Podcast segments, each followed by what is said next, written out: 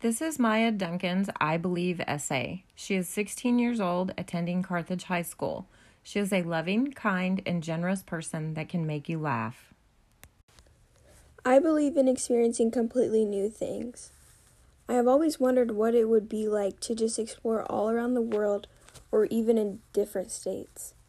Then, my mom had taken us to Alabama a couple of times and to Mexico two times and then after that, we recently just went to Florida.